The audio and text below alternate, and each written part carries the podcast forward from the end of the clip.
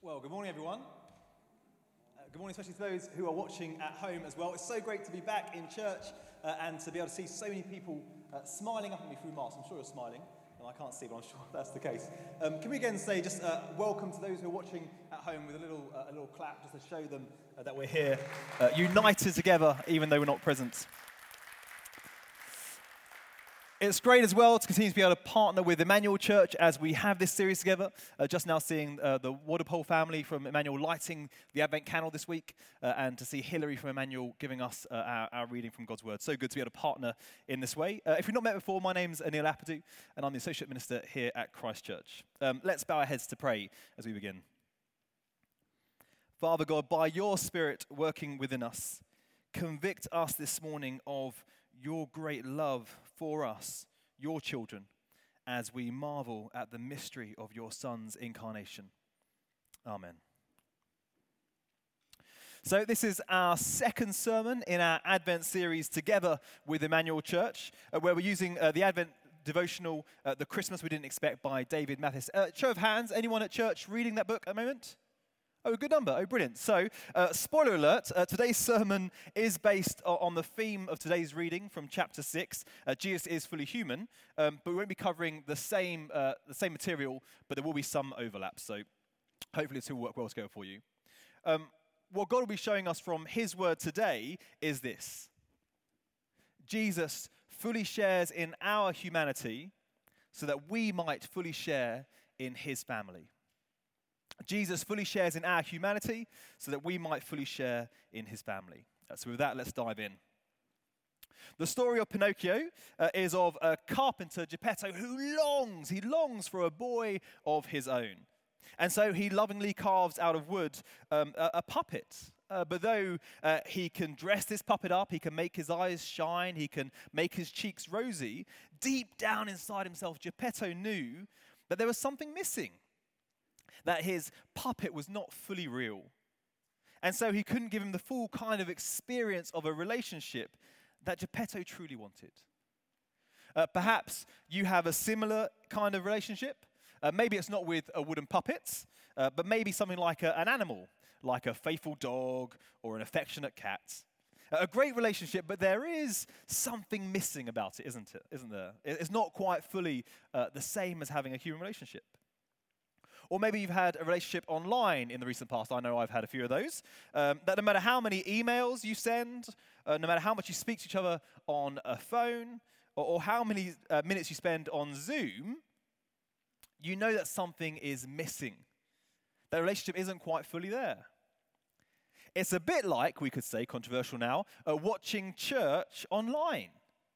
Sure, all the same stuff can be going on, the same words can be said, and songs can be sung, and prayers can be said together, but we know, don't we, deep down, that as much as we enjoy watching on the sofa in our pajamas, there's something missing. It's not fully church, there's something not quite there.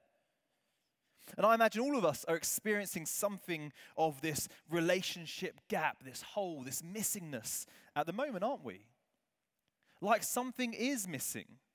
Like we're not getting the full experience of our relationships with each other, with our friends, with our church family. And this matters, doesn't it? Of course it matters. We can make do for a little while with virtual church and virtual relationships. And don't get me wrong, you know, it's a great blessing from God that these technologies are around in this generation when we need such things to help those who can't be with us together. But we know that something's missing. That as wonderful as these things are, they're not fully there. And we all long for the real thing, don't we? Because, well, it's real. And this matters in our relationship with God too, doesn't it? I mean, do we want a God up there who's distant and aloof and can't connect with us in any way? Or do we want a God who has fully experienced the full range of emotions and experiences of what it means to be human?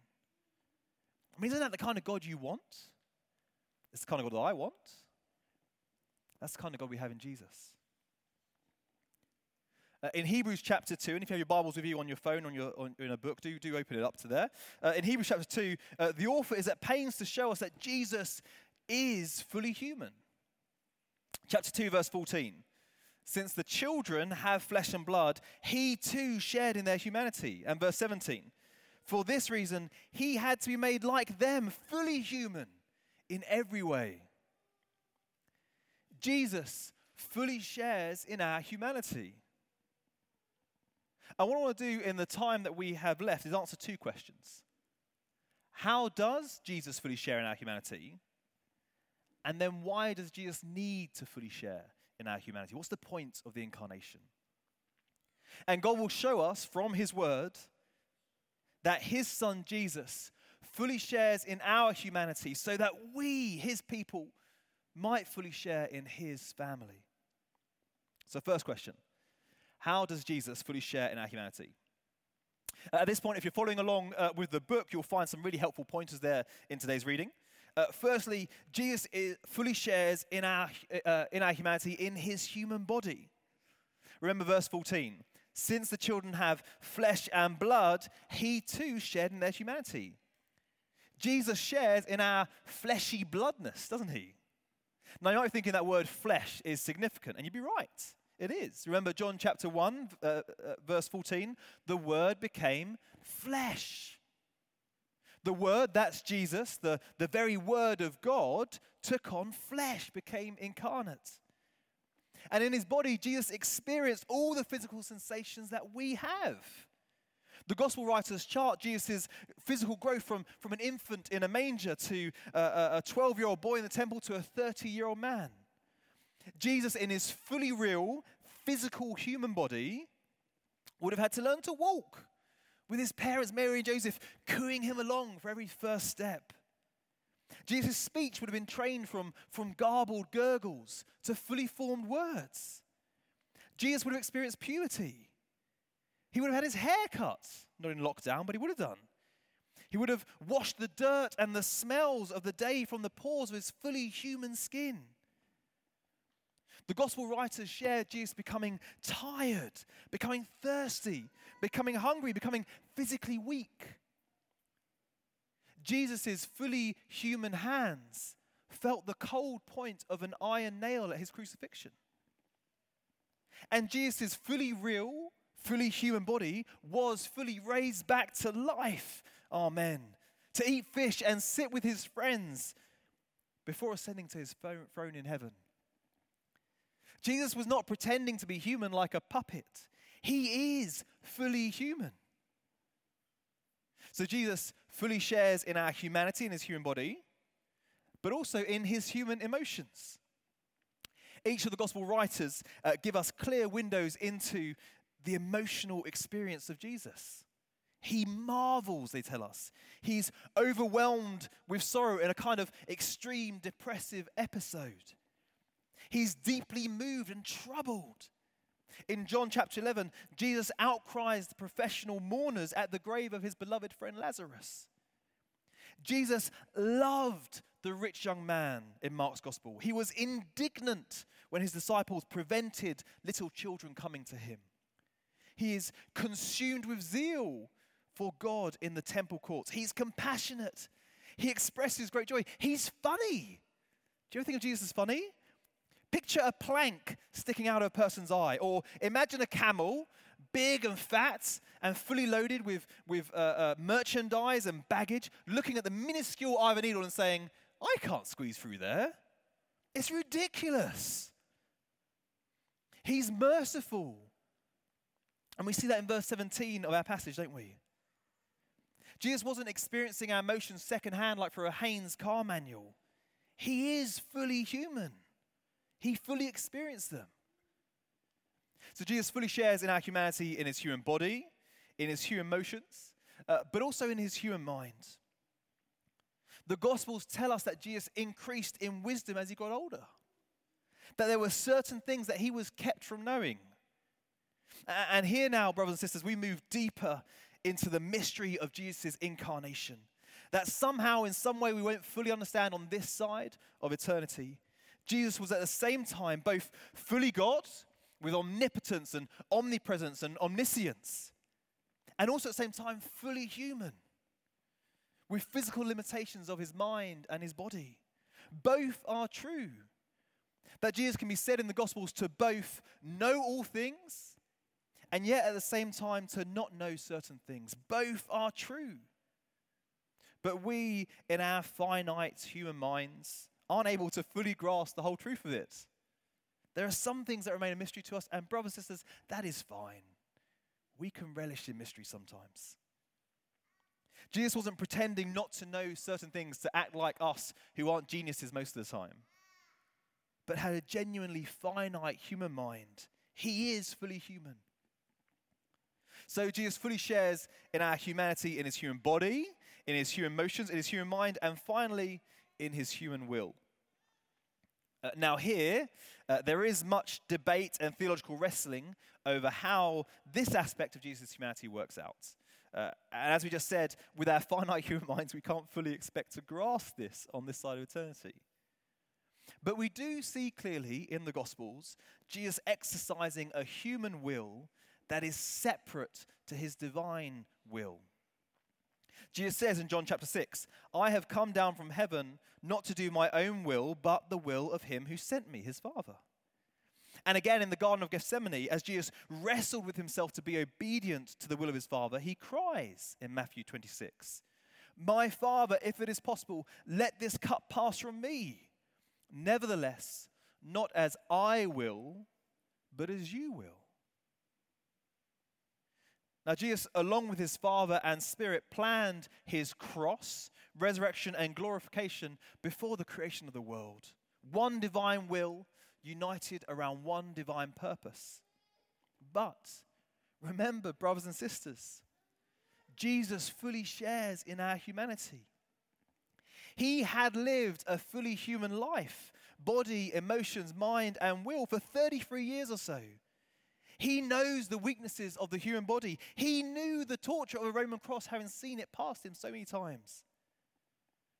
Although this part of the, our salvation was planned before time, it was Jesus, the God man, who had to endure it in his body.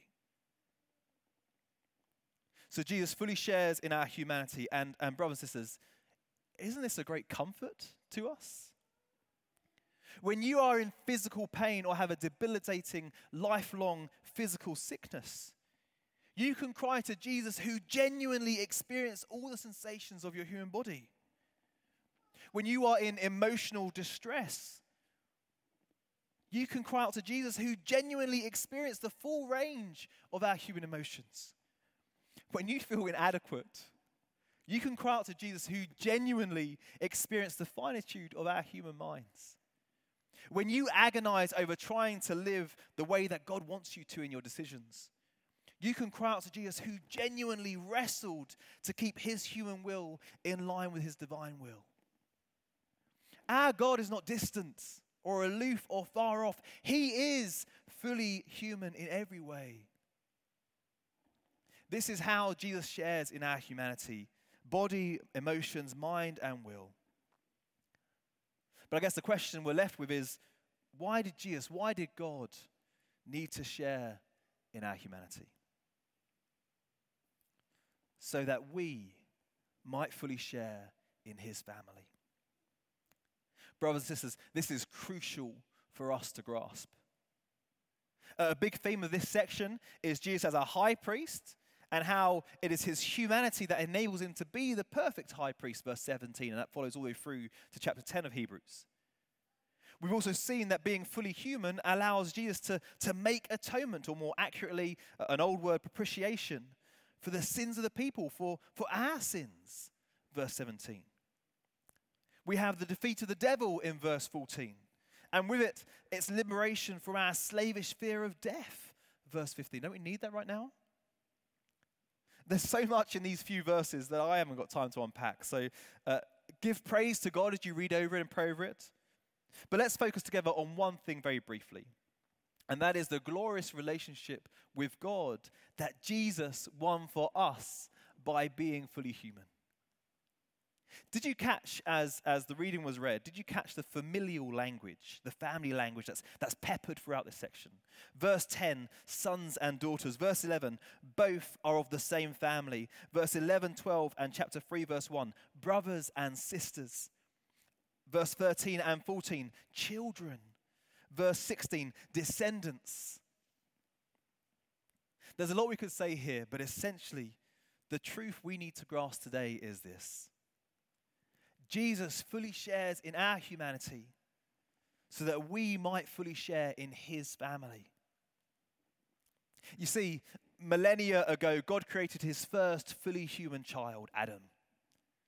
And God was in perfect relationship with Adam and his wife, Eve.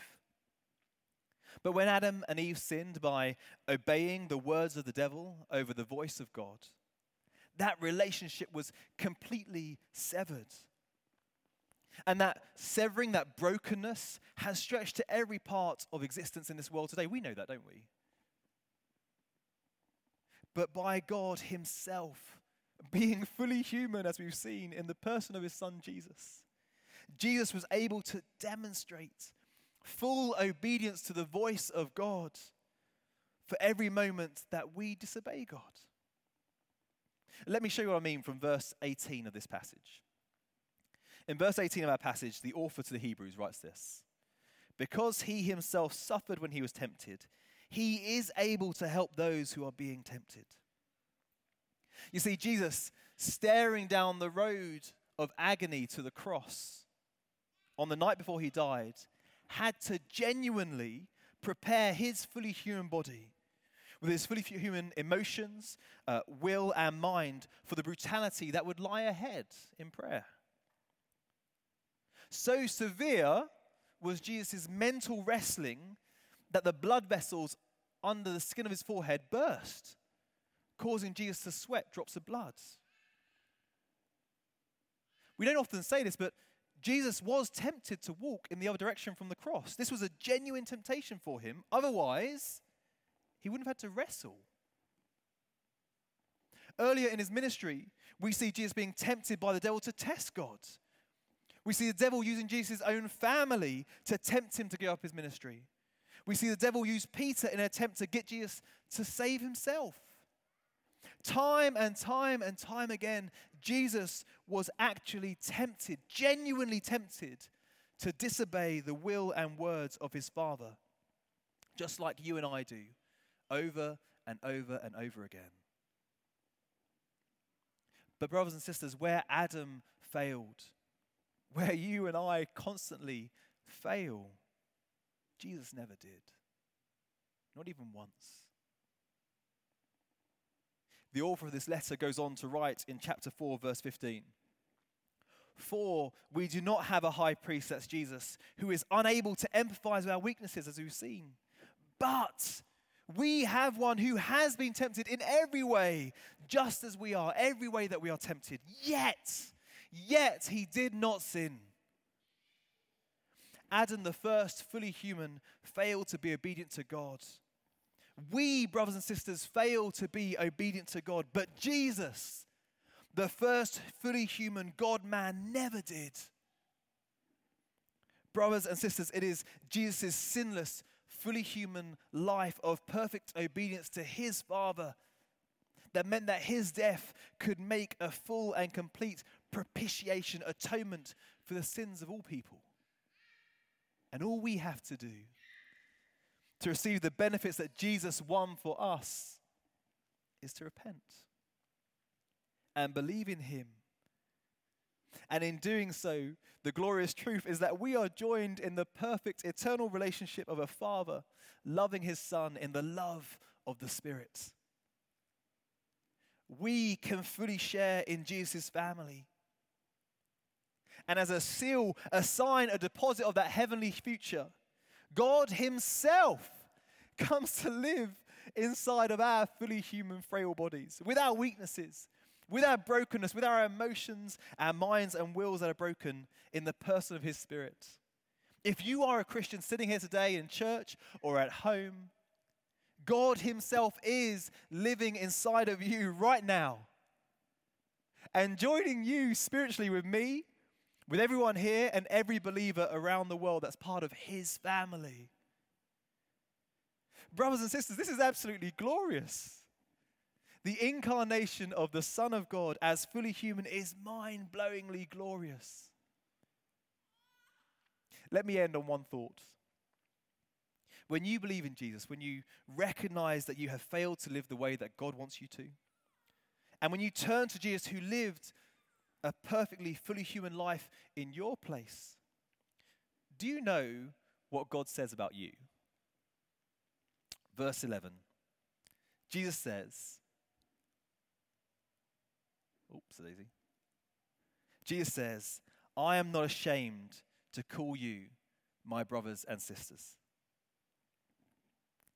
Jesus is not ashamed to have you as part of his family. No matter what you've done, however bad you think you've messed up, he is not ashamed of you.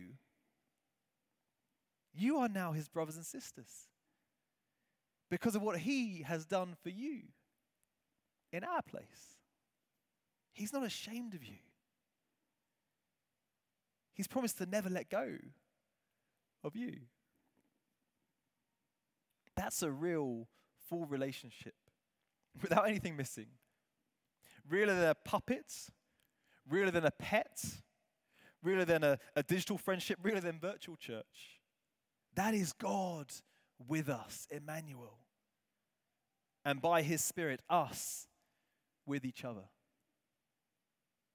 So, my brothers and sisters, fix your thoughts on Jesus, who shares fully in our humanity, so that we might fully share in his family. Please bow your heads to pray. Oh, Father God, I don't know how we're feeling this morning. I don't know how we're feeling at home or here in church. But I know there are times where you feel distant to me, where you feel out there and other and apart from me, where it feels I cry out to you, God, and, and, and you can't hear me or, or you don't really know what I'm going through. Lord, by your Spirit, cleanse me of these, these thoughts.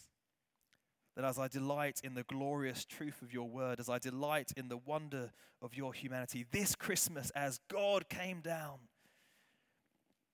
that you would wax into my heart the truth, our hearts the truth, that you were fully human.